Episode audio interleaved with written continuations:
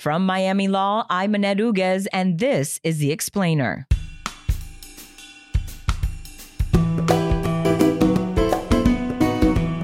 Well, this is a, a, a giant, massive, epic proportion fraud. Uh, this collapse of FTX and, and Alameda. And the reason in this case that this wasn't detected sooner is because of the almost total absence of regulatory oversight. Welcome back to the Miami Law Explainer, the legal affairs podcast where Miami law experts lend context and historical relevance to today's headlines. Sam Bankman Fried, the founder and CEO of the cryptocurrency exchange FTX, is on trial for fraud following the company's high profile collapse in 2022. Investor Rights Clinic Director Scott Eichhorn handicaps SBF's legal peril. Let's go to executive producer Catherine Skipp with the interview. Good morning, Scott. Good morning, Catherine. Nice to see you. Nice to see you again, too. So, how did Sam Bankman Fried climb to the top of this crypto pile? Right. So, and uh, the reason that we're talking about Sam Bankman Fried, or SBF, as he's sometimes known in the in the crypto industry today, uh, is that we're in week three of the criminal trial uh, against him, and this is all related to his role in the collapse of a cryptocurrency exchange called FTX, which was the third largest cryptocurrency exchange before it declared bankruptcy in November 2022. So, just to go back uh, to the history a little bit here of how we got to that point in November 2022, Sam Bankman Fried in 2017, he founded a trading firm called Alameda Research. Okay. So, this was before FTX was ever founded. What Alameda Research did was it engaged in trading cryptocurrency in using an arbitrage strategy. So basically, they were buying Bitcoin and other cryptocurrencies in one market, and then in another country's market, they were selling them when the prices were a fraction of a penny, maybe different. But running billions of trades like that, they were making a lot of money. Okay. So Alameda Research was doing really well with this cryptocurrency arbitrage strategy. And Sam Bankman Fried came up with this idea why not open a cryptocurrency exchange to further fund the activities of Alameda Research? So he did that with a few others who were co founders in 2019. And that's when FTX started doing business. And by 2021, they were generating about a billion dollars a year in revenue from fees charged to customers trading on the exchange that was also used to fund the activities of Alameda Research. Got it. So, kind of where and when did the FTX pile start rotting, smelling? Well, that depends on whether you were an insider at, at FTX mm-hmm. or whether you were anyone else in the general public. The general public became aware of issues with FTX and Alameda Research in uh, November of 2022, okay. just before the firm went bankrupt. So things collapsed really quickly after a website called Coindesk published an article about Alameda Research holding a lot of the crypto token that was created by FTX, which was a very illiquid asset. Okay. They were using that illiquid asset to collateralize billions of dollars in loans. And the price of cryptocurrency in the second half of 2022 was rapidly plummeting. And this article raised a lot of concerns about whether Alameda would be able to make good on its loans given the kinds of assets it held on its books. So, kind of the dumb money GameStop scenario where some news goes out and kind of everything. Yes, this did lead to uh, a, a, rush of FTX customers because of the, the link between Alameda and FTX mm-hmm. uh, to start withdrawing money from FTX. And so much money was being withdrawn from FTX that FTX had to freeze withdrawals because it no longer had the funds to meet these customer demands for their money, which essentially made the company bankrupt. Run on the bank. Correct. Okay. Um, so things are looking worse by the day for the once king of crypto. Did he like fly too close to the sun? Is it just we hate billionaires? Or did he do a lot of super shady stuff like buy a lot of stuff with other people's money? So I think it's a little bit of each of those. And I think he got way ahead of himself. Uh, there was a lot of success very, very quickly. And I think that it got to the point where he thought there would be an endless amount of, of revenue that he could use to fund other investments. And we should say that the big problem with the relationship between FTX and Alameda was that there was a secret part of the code that operated the FTX cryptocurrency exchange that allowed Alameda Research to tap into customer funds that were held at FTX and use that for its own trading. So that's where things got a little complicated between FTX and Alameda. And that's why the news about Alameda caused a run of withdrawals uh, from FTX. Meow, right? So why does it seem to take so long for like these no good nicks to get snagged in the government snare? I'm thinking of like Bernie Madoff, Michael Milken, that pharma dude who bought Wu Tang. Or do we only hear about them when they're these like giant Icarus kind of people? Well, this is a, a, a giant, massive, epic proportion fraud. Uh, this collapse of FTX and, and Alameda. Mm-hmm. And the reason in this case that this wasn't detected sooner is because of the almost total absence of regulatory oversight of cryptocurrency. And if there had been regulatory over- oversight by one of the financial market regulators, I think it would have been very difficult, if not impossible, for FTX to get away with some of the wrongdoing that it engaged in. Or at least have been caught a lot, had its wings clipped if we're sticking with the the Icarus metaphor.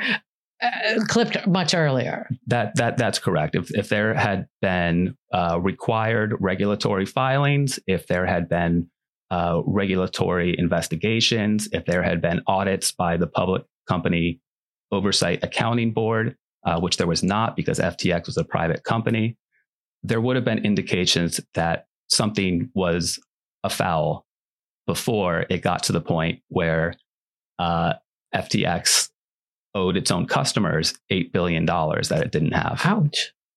So I kind of feel like we've been hearing this Wild West story of the cryptos for a while. Is there something on the horizon that will put more regulatory stops on on crypto companies? Or is that kind of the whole point of crypto? Is like we can do whatever we want.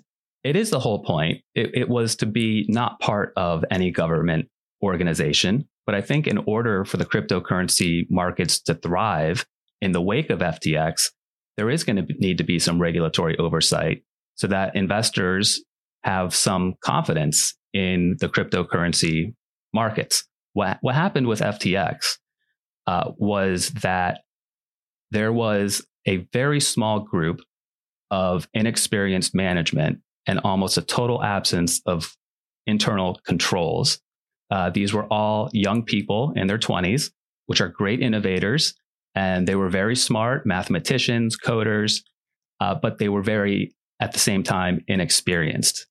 And when FTX declared bankruptcy, Sam Bankman Fried was removed as CEO, and a lawyer who's uh, sort of an expert in, um, in, in restructuring companies that are in bankruptcy, named John J. Ray, mm-hmm. he was appointed as CEO. And he got a look at what was going on inside of FTX. And he said that corporate control was, quote, a complete failure and the FTX situation was unprecedented based on the concentration of control in that small group of young, inexperienced, unsophisticated individuals. So this was kind of like the frat house and their girlfriends starting this company and correct? I mean, it was kind of all of his pals and his girlfriend and that's right. It, it, it was a, a, a, group of people that were uh, close to Sam Bankman Fried that he had either known from growing up with them, from math camp, from going to college with them, or from working at a regular trading firm in Wall Street, which Sam Bankman Fried did before he founded Alameda Research. And that Wall Street trading firm is where he met Caroline Ellison, who he eventually became romantically involved with. And he was the co founder of both FTX and Alameda. He was running FTX as the CEO, and Caroline Ellison was the CEO of Alameda Research. So it was a very interwoven group of people that were operating both of these companies at the same time. And that led to a lot of these conflicts that led to the bankruptcy. Right. So throw up a curtain, we'll put on a play kind of operation. So it looks like SBF is no longer going to be known as that. Uh, if things keep going, he's going to be known by a number, I assume. So, kind of after your girlfriend turns on you and all your friends, it kind of feels like it's a done deal. And so, what'll happen to Sam? And his bail got revoked. That can't look good to a jury. Right. His, his bail got revoked because he was attempting to influence witnesses such as Caroline Ellison and other executives at FTX and Alameda in what they would testify to in the uh, his trial, as well as their own decisions to plead guilty to charges of wire fraud and money laundering. So that is why the bail got revoked. And the defense that Sam Bankman Fried has and his lawyers appear to be asserting was that this was just really a bad case of negligence by him and it wasn't intentional fraud. So his friends and his ex girlfriend, that were all executives at these companies, are testifying that he did, in fact, intend to engage in a lot of this serious misconduct and that he directed them to do things such as use the FTX customer money to pay creditors of Alameda, even after it became clear that FTX wouldn't be able to give the customer money back to uh, its its investors, to its mm-hmm. own customers. Uh, they spent. Uh, he he directed, according to testimony, uh, about eight billion dollars in spending on things like real estate, uh, venture capital investments, campaign donations, uh, celebrity endorsement deals with people like Tom Brady, Steph Curry, Gisele Bündchen, Larry David, and even a little tie in to here in Miami, the sponsorship of the Miami Heat's arena, which was called FTX Arena until it wasn't. Right. Um, and that, that was a $250 million deal. So this was all money that was going from FTX to Alameda and was just being spent in a wildly uh, unsupervised way. Reckless, not exactly couch change we're talking about. Reckless is exactly right. Wow. So it feels like there's really nothing left but the sentence. Like from everything you've told us, like there is not much hope for Mr. Sam to walk away from this unscathed? So we're in the third week of the trial. The prosecution has said they, they might rest their case as soon as next week by October 26th. And there has been some pretty damning evidence from these executives at Sam Bankman Fried's companies that have already pleaded guilty and are cooperating with the government. His entire defense at this point seems to be resting on a couple of things. One of them is that this was a case of negligence, not intentional fraud, which has been pretty successfully undermined by the testimony that the prosecution has has presented. And then another factor here, because you mentioned sentencing, is that there is this bankruptcy proceeding that's happening at the same time as the criminal trial. And the person that's in charge of reorganizing the company and the FTX debtors, as they are called, have done a really successful job of gathering assets. So the latest report was that they have gathered uh, $7 billion in, in assets that will be used in the bankruptcy proceeding to pay back creditors first and then to pay back customers. So if the creditors and the customers eventually get repaid, then the argument at sentencing could be no harm, no foul. But the latest reports indicate that the customers are only going to get about 37% of their losses back. So, so they're, less they're than 40 cents on a dollar. Less than 40 cents on the dollar. It's still massive losses to, to, to customers. Mm-hmm. And it was a result of pretty serious wrongdoing. Mm-hmm. So it won't matter in terms of whether he's guilty or not that the bankruptcy uh, proceeding has resulted in this recovery for for creditors, but the lawyers may use that to argue for a, a lighter sentence. Right, but they're not made made whole. That's right. Anything in closing?